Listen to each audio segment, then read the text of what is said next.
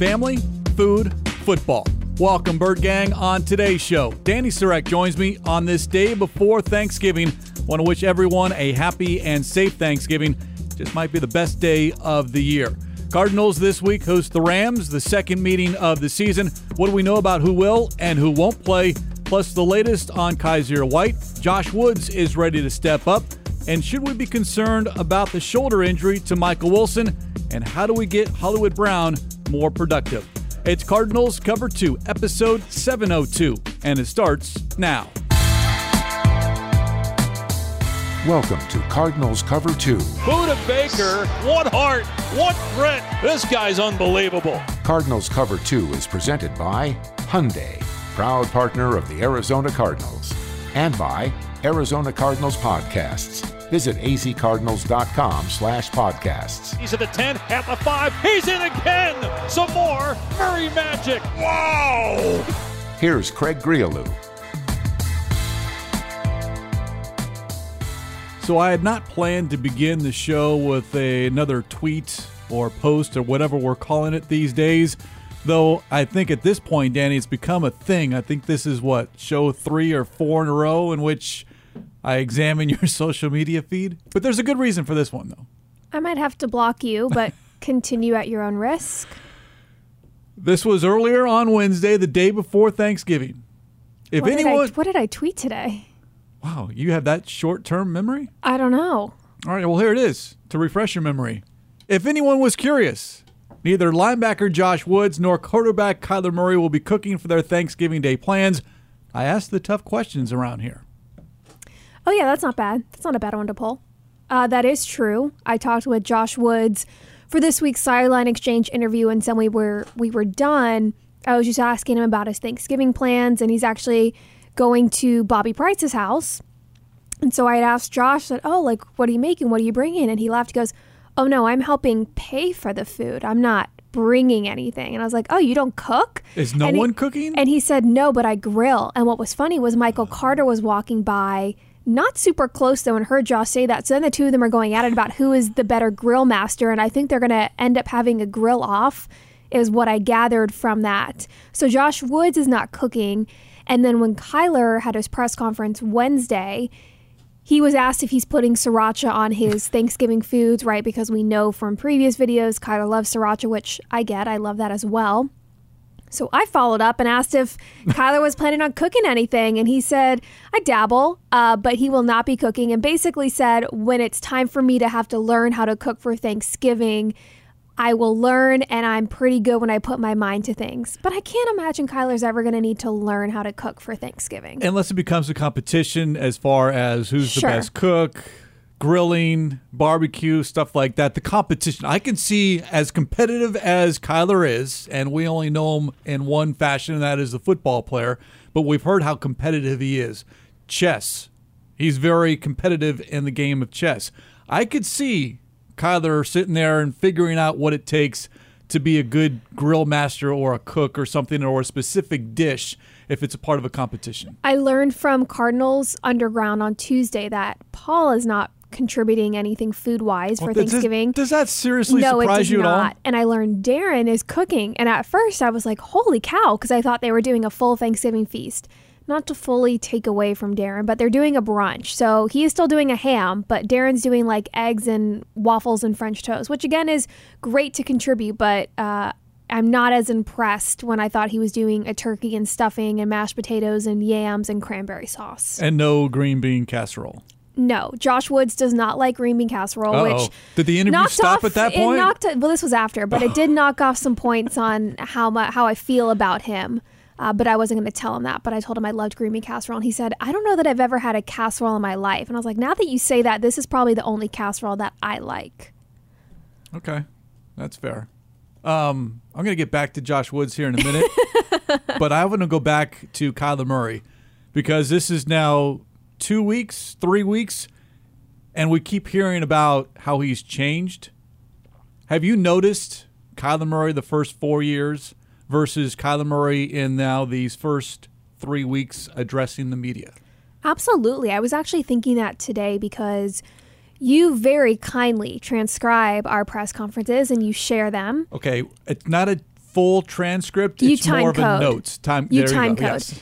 And I was thinking today, I was curious before I came down to the podcast studio. I was like, I felt like Kyler talked for a while because I, I actually came in a few minutes late because I was doing my sideline exchange interview with Josh and I wasn't sure how late I came in. So I wanted to look and Kyler talked for what, 13, 14 minutes.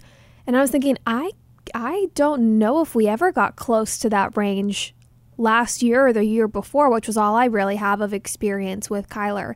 It has been a nice change of he's talking longer. I feel like his answers are more candid, more honest, more accountability. It's been nice. His body language when he sits at the podium. For those who aren't familiar or not quite sure, as we paint the picture here on Cardinals Cover 2, presented by Hyundai, proud partner of the Arizona Cardinals, I would go, I would invite you to go to azcardinals.com to see for yourself and look at previous Kyler Murray Wednesday interviews, meets with the reporters versus what we've seen this season. And the arms are folded in front of him. He's leaning up against the microphone. He's looking at you and looking at your eyes. He's addressing you as opposed to kind of addressing the room. He seems, to your point, more engaged. He is more into it. And again, this is maybe this is just more of a media thing because it's a better interview. You get more information out of a player when they are engaged with you and feel like it's not a task or that they were forced to do something. I get it. In the NFL, the quarterback has to speak twice a week, once during the week and then once post game. So it is part of their job. But earlier in Kyler's career, it felt like a job. Now it doesn't feel so much as it's a job or a requirement. He knows he has to do it, but he's walking in there kind of with an open mind and ready to have a conversation as opposed to answering the questions. It's a good way to put it. And not just you don't just recognize that the football questions, that's what's allowed us to have some fun and ask him about Thanksgiving the day before the holiday, right? That just the kind of allows him to should be a little more open and showcase his personality. You get to know the person rather than just what you see on the field on Sundays. Exactly. So, all right. So that's Kyler Murray. Let's go back to Josh Woods because the reason why he is part of the sideline exchange, I'm guessing one of the big reasons why he is your interviewee, if you will, is because now he becomes your quarterback of the defense. He takes over for Kyzir White, who was done for the season with a bicep injury, who, to my surprise, and I don't know if it was just me, but when anytime you hear a head coach or anyone say, yeah, they're done for the season, they're on IR, it's unfortunate, it, it's awful, you don't want anyone to be injured, I basically put them out of sight, out of mind. You typically, when a player is done Without for the blame. Oh yeah, yeah. Right. Typically, when you're on IR, you, and it's it's just kind of how it is, regardless of sport. You all of a sudden become detached from the team. You the team moves on, but you can't because you're hurt. You can't contribute, at least on the field. Yet, what did we see during the open portion of practice on Wednesday? Kyzir White standing with the football in his hand, not just standing though. He had his practice uniform on, watching his teammates, which to me, I was stunned until you think back of what we heard, and you probably saw it as well post game in Houston.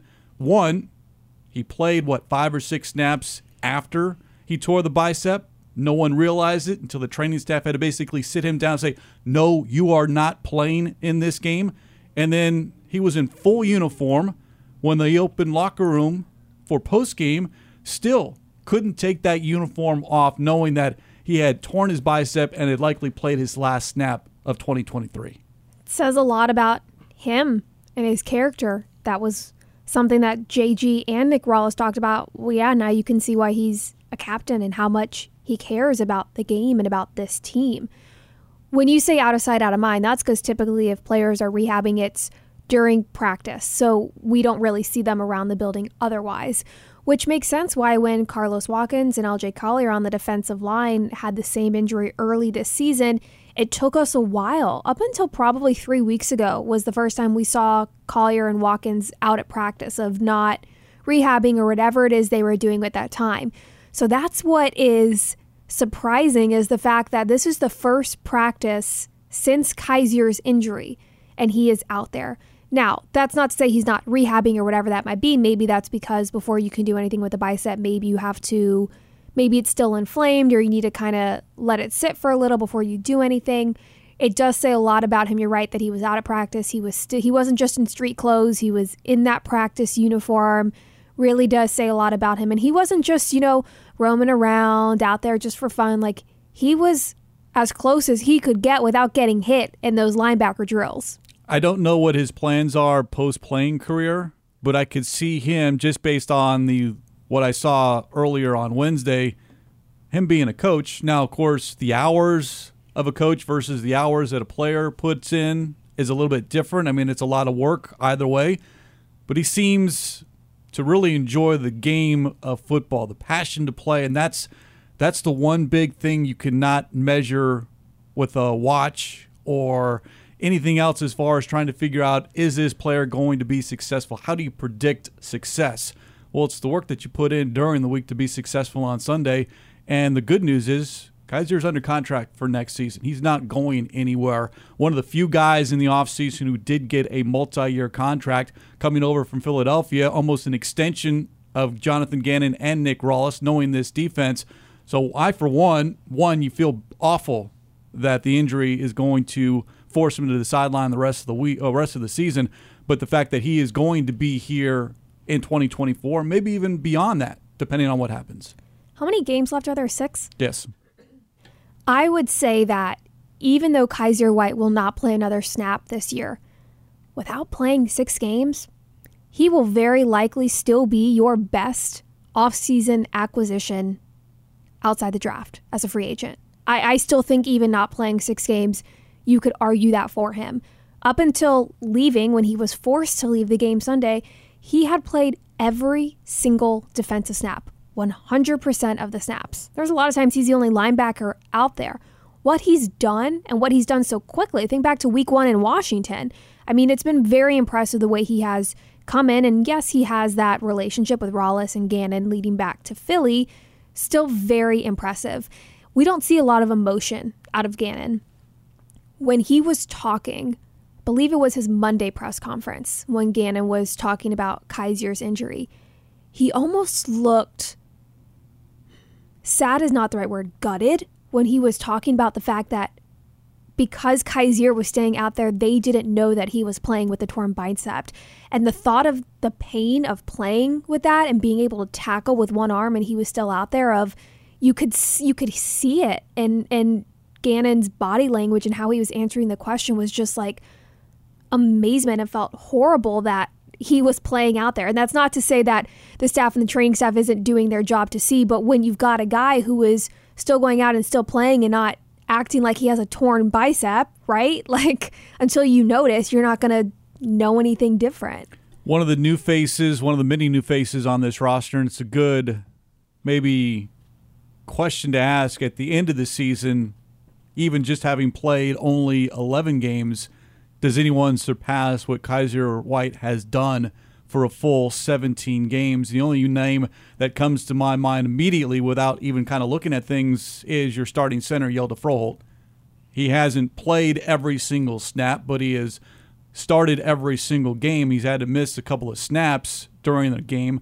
But you talk about the anchor of the offensive line. Kyler Murray talked about him earlier on Wednesday on how much Yelda has been a help to Kyler within this offense. So it's it's if you, you stop and think about it, yeah, even just 11 games played, Kyzir White, what he's done stat wise, and then just being that extension of the coaches on the sideline.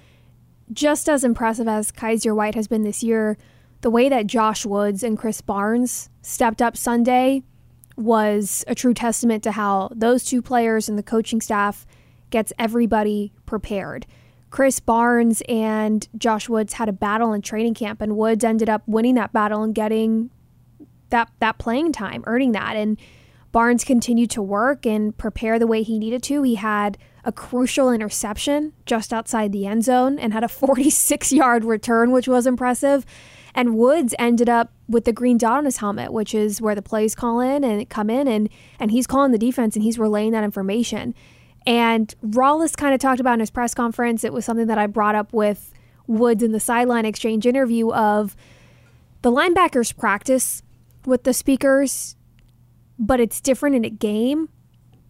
And when I was asking Josh Woods about those in game adjustments and how he was having to adapt, he started laughing and he said, I was not expecting to be as out of breath as I was. Like, you wouldn't think that, but when you're already tired from the previous play and now you're having to focus on what's coming in and you're having to relay it. And then guys don't hear it or they have a question and you're having to echo it. He's like man i was so out of breath. And i said did you go and say anything to Kyzir? Like hey i really didn't know what you go through. He goes yeah i went and apologized for all the times he's had to echo these plays because i did not know what it takes Zaven Collins brought that up when he had that green dot. And yeah, you're exhausted because it's the physical, it's also your thinking at the same time, making sure all 10 of your teammates know exactly what's going on, and then trying to diagnose if you have to make a check. So it is not easy. But yeah, Josh Woods now becomes your guy on that defense. And again, sideline exchange up on azcardinals.com this week ahead of Cardinals and Rams also during the open portion of practice, it was good to see Jonathan Ledbetter back on the field, considering how many hits to that defensive line. Carlos Watkins, LJ Collier, now Leki Fotu going to miss at least the next four games with a hand injury. Hopefully he's able to come back. Don't know for sure with six games left to go, but someone who's going into his free agent year, free agency, but had been playing very well. You hate to see that. Didn't see Kevin Strong out there. He's been bothered by a knee issue, has played, but has been bothered by a knee issue. And then Antonio Hamilton, which we know on that interception, hurt his groin. He wasn't out there during the open portion of practice. I'm more concerned about the Hamilton injury than I am about Kevin Strong. But bottom line is, Ledbetter is the big, not surprise, it's the big welcome back moment on defense. Absolutely. And at least for my eyes, this was the first time in many, many weeks since that hand or thumb injury that Ledbetter had that he didn't have anything on his hand at practice. It's unfortunate because the injuries have really just hit two rooms the defensive line, and all at once was the safeties. You had Garrett Williams, who was rehabbing, and then Jalen Thompson and Budda Baker were both dealing with hamstring injuries at the same time. It's unfortunate because I feel like from what we have seen from this D line, if they were able to have been healthy the way that Carlos Watkins and LJ Collier were playing, the game that Leki Fotu was having before he got hurt, you might really be onto something with that D line. Now, would it help in the future to to bolster that, right? Get more run stuffers and those type of players? Absolutely. It's just unfortunate because I feel like we've seen parts of the defense as players come back and are healthy where, okay, when you've got Kyzir White, Josh Woods, Budda Baker, Jalen Thompson, Garrett Williams, right? Like when you have those key guys, the defense looks different. And I feel like if you had a healthy D line, we would continue to be impressed with how this defense has exceeded expectations. Top 10 in sacks, top five in tackles for loss. That's where this Cardinals defense is going into week 12. And the sack total 32. It's the eighth most in the league. That's wild to me. And tied, even more wild, tied for the second highest total in franchise history through 11 games. Really? And you do not have that prototypical edge rusher that stands out on film or is the opponent's number one reason to defend. You have 12, I believe, 11 or 12 different players with at least a half sack and the highest total is five, and that's by Dennis Gardeck. He's your leading sack artist with five. BJ Ojulari with four. Victor Dimukeje with four. So you're getting it spread across the board, but that number of 32, because that was a huge concern going into this offseason. Would you be able to get a consistent pass rush? I don't know if it's been as consistent as you would like it to be, but the numbers back it up saying – yeah, it has been. Although sometimes when you're watching, it's like, why aren't they getting it more? And that you kind of want, you always want more. Yet at the same time, without that big name, whether that's on the D line or linebackers, you're still affecting the quarterback. It's been very impressive what those two groups have done with the personnel, with the injuries that they faced. I do think those are those are top spots that this front office is probably really going to attack either in the draft or free agency. But it has been a good sign of the types of players you have and what this coaching staff is doing in terms of scheme and getting their players ready from what you have seen so far this season. On the other side of the ball, on offense, during the open portion of practice, no Michael Wilson, still dealing with that shoulder issue. though Zach Pascal and Emari Demercado were practicing. Pascal missed last week with a hamstring, and Demercado has missed the past couple of weeks with a toe.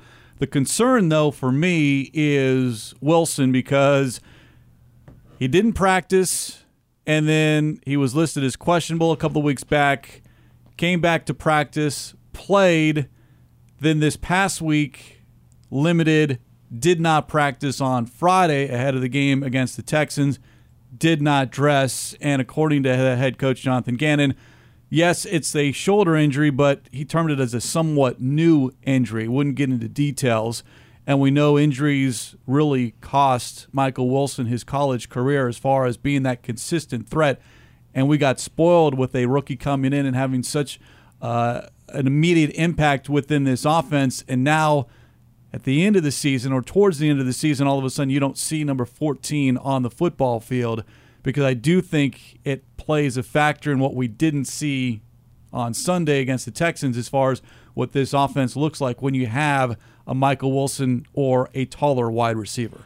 Absolutely. You just you don't have that size. The next wide receiver of size is Zach Pascal. And they're just not the same. One, they're not the same size, and two, they're not the same type of receiver. The throws could have been better. I, I think back to that Hollywood Brown interception. If you had somebody with the size of Michael Wilson, would that have ended differently? Those are the types of plays where I feel like you miss him. I feel like Wilson's done a good job in the blocking game as well. When Gannon said it was sort of a new deal, I took it as it's because he said it's the same area, but it's a new injury. So I guess not the same injury, but maybe because that same spot was healing, maybe he hurt something that he might have otherwise not. I didn't really know what much more to make of that. But that is a huge loss if you don't if you don't have Wilson out there. And I'm not exactly sure whether Wilson will be available this week just based off what this team has done with the practice squad in terms of finding a taller wide receiver. These were the moves that have been made so far this week when it comes to wide receiver. Davion Davis released. He's five foot eleven. They have signed six foot three Daniel Arias, who has been on and off this team for a while, and then a brand new veteran, most recently with the Vikings practice squad, and that is Dan Chus- Chisena. Chisena? I think I got that pronounced correctly. Sure. and he's another tall wide receiver, six foot three. So you look at what the team does for the practice squad to see who might be able to be elevated the day before. And if you're looking for someone who has that size, might be more of a Daniel Arias because he's more familiar with the offense. But that is something that we saw on Sunday. He didn't have anyone that was over six feet as a wide receiver. Trey McBride and Geoff Swaim and Elijah Higgins, those were your only quote unquote tall pass catchers. I will say, though, if you're going to have short receivers, they need to be quick. That's what the Cardinals have. Greg Dortch, Rondale Moore, who got open on that 48 yard bomb of a touchdown on the opening drive. Hollywood Brown has the speed. So it's not like you don't have anything because you don't have size. It will be interesting this offseason when you have a good amount of receivers who are currently in contract years with this new staff of who do you bring back? Are you going to prioritize size? Is that going to be noticeable in the draft? Something to keep our eye on. One of the big question though within that conversation is Hollywood Brown and something that we discussed multiple times in the offseason is he a number 1 wide receiver? At the time, I didn't think he was. Could he become one? Sure, he is one this season by default almost. Yet we see him every single day and I do think he has kind of become a number one wide receiver. But around the league, just by the numbers, if you don't watch Hollywood every single day, or at least every single game, every play, his numbers, Dani, are not good at all. Yeah, he leads the team in receptions, receiving yards, and receiving touchdowns, but he ranks 32nd in catches, 43rd in yards, and 73rd in yards per catch. That, to me, is not a number one wide receiver here's what's hard about that for me is the first half of the season it was clear that the chemistry or communication or maybe it was more on the accuracy with Josh Dobbs wasn't really there. Hollywood was thrown out of bounds, he was overthrown, he was underthrown. I think that affects the numbers of if he had a, a quarterback like Kyler Murray to start the season, I think his numbers would look different.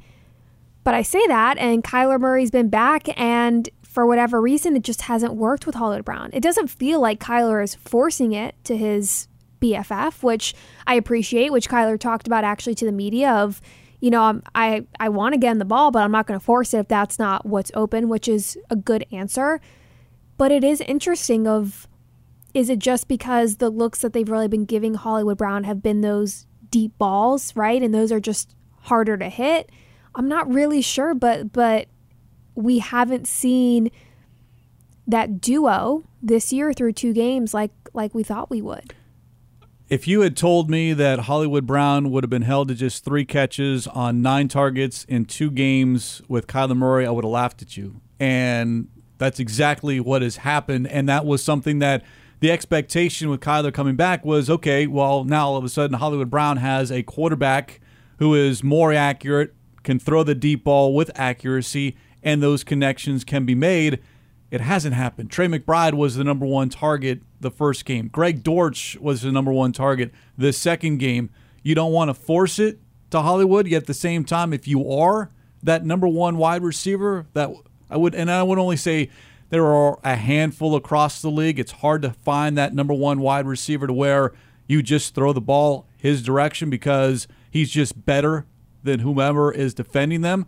There are very few of those out there, but most of those are six feet or taller, and they have the length, they have the size, and Hollywood just doesn't have that. Not to say he can't be a good receiver, he just might not be your number one option in an offense. Right. And again, maybe that's something that they target next year. Now, I, I do think Hollywood could be one of those 1A, 1B receivers where you find someone that really complements him and force defenses to defend both players and really let Hollywood shine. You're right, though. In the past, there have been uh, number one receivers that have really demanded the ball regardless of the situation in a way that Hollywood Brown does not. And I don't mean that on the field, I mean like verbally demanding the ball.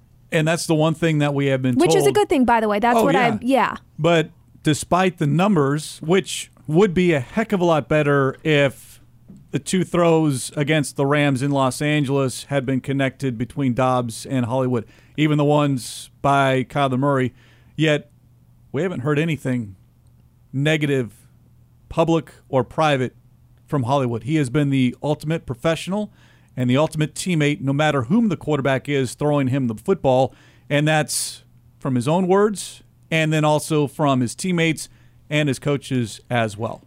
There is a reason the players who are still in this locker room with this new staff are still in this locker room. And that's a great example why.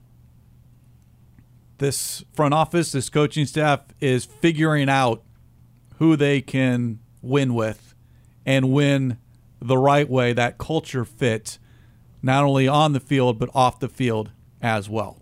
And there might not be a better example than Budda Baker. And on Wednesday, for the fourth straight year, which I did not know until I read it on azcardinals.com, Budda Baker, the Cardinals nominee for the NFL's Art Rooney Sportsmanship Award, fourth straight season he's been nominated, and you can see why because, well, he plays the game the right way, respects the game, respects his teammates, and respects his opponents. How many times do we have to say different ways that Budda Baker is the ultimate pro? He is the type of player, the type of person you want on the field, you want in the locker room, you want representing your organization, representing your community. He truly is everything you would want in a player. And I, I love that there's the opportunity for players on each team to be recognized for that, especially in a year where Budda was hurt. That was the most he's missed in a season in his career, especially in a year where the team has two wins. It's not it's not easy to still conduct yourself the same way day in and day out, the way that he does, the way that earned him that respect and that title. By the way, not only that on Wednesday, but Sunday, his 100th career game for Budda Baker. So, tip of the cap to him. Hopefully, the Cardinals can get a win over the Rams, and that will be the first time Budda has faced the Rams this season. And I did not know, I did not remember this until I read it earlier. Budda Baker, Jalen Thompson, Kyler Murray, and James Conner. all missed the first meeting against the Rams in week six. How much is that going to be the difference between what was a 26 to 9 loss to perhaps a Cardinals win on Sunday and back to back home wins for the first time since 2021? Yeah, that's that's a good point. Was all the injuries that this team was dealing with. I mean, look, what I think back to that first matchup in week 6, I think about the fact that LA had no exaggeration, maybe 10 rushing yards in the first half, and you come out and open the second half with nine straight run plays and ended on a touchdown pass to Cooper Kupp. I mean, the, the, the halftime adjustments made by LA were drastic. So that is have, that has to be key for this defense is stopping the run.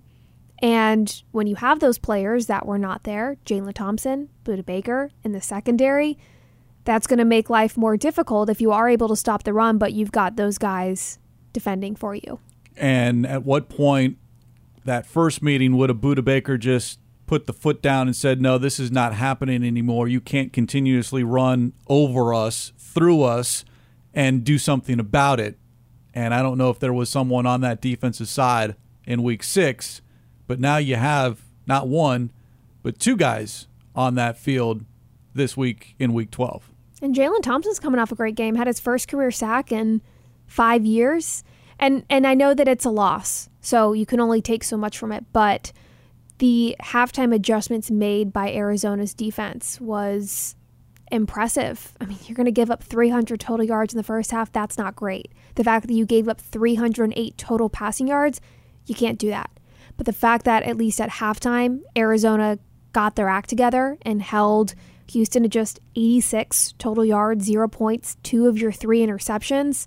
You still have to be impressed with those types of changes made. Can't spot a team 21 points in the first half, but if that's what you hold them to, 21 points in a game, that should not beat you nine times out of 10. Right. More times than not, though, it has beaten the Cardinals just because the offense hasn't held up its end.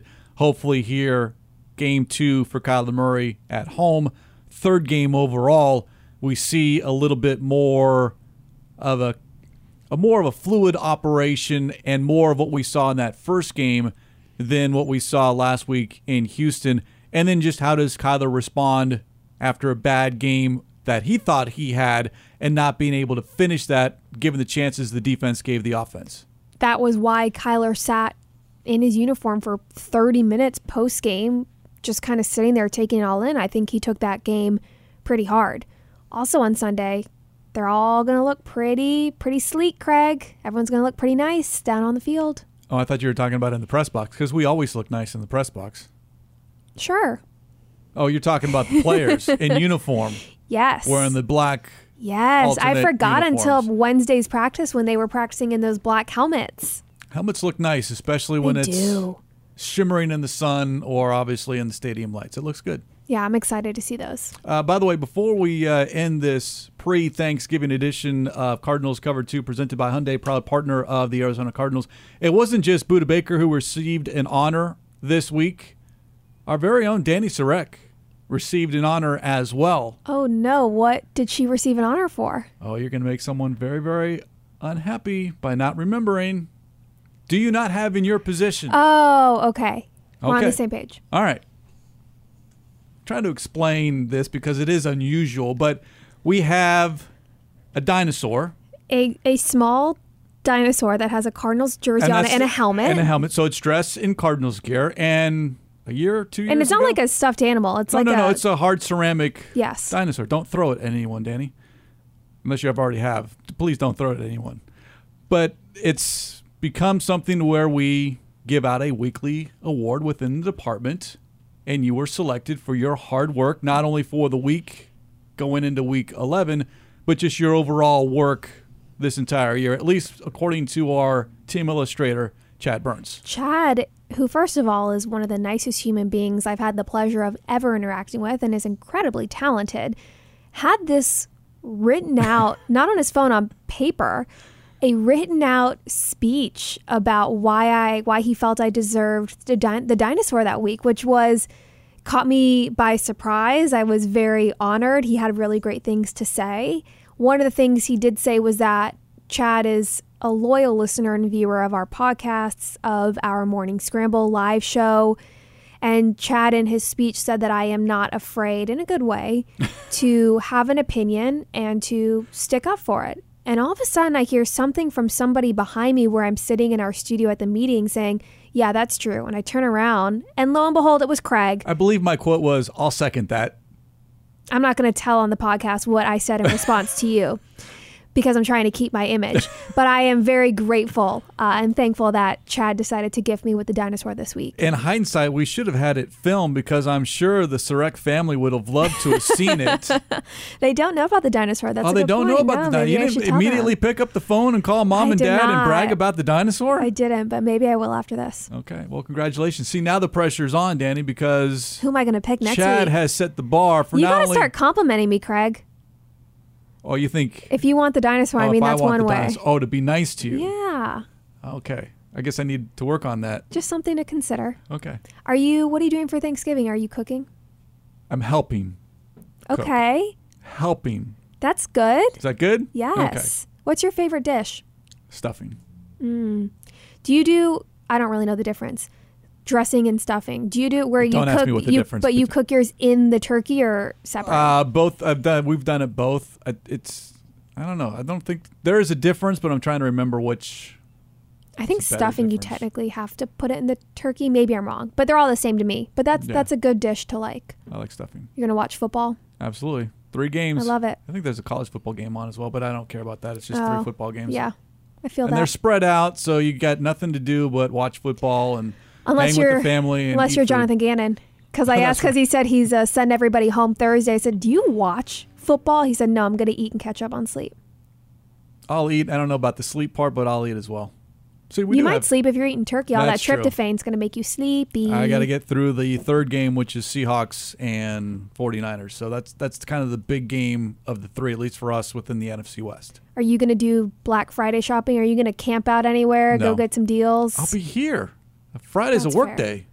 Oh, I wouldn't tell on you if you decided not to show up. Darren will never know the difference. Okay. Yeah, we got to be nice to Dani because she has the dinosaur. but I will be here at work in case Darren is listening as well.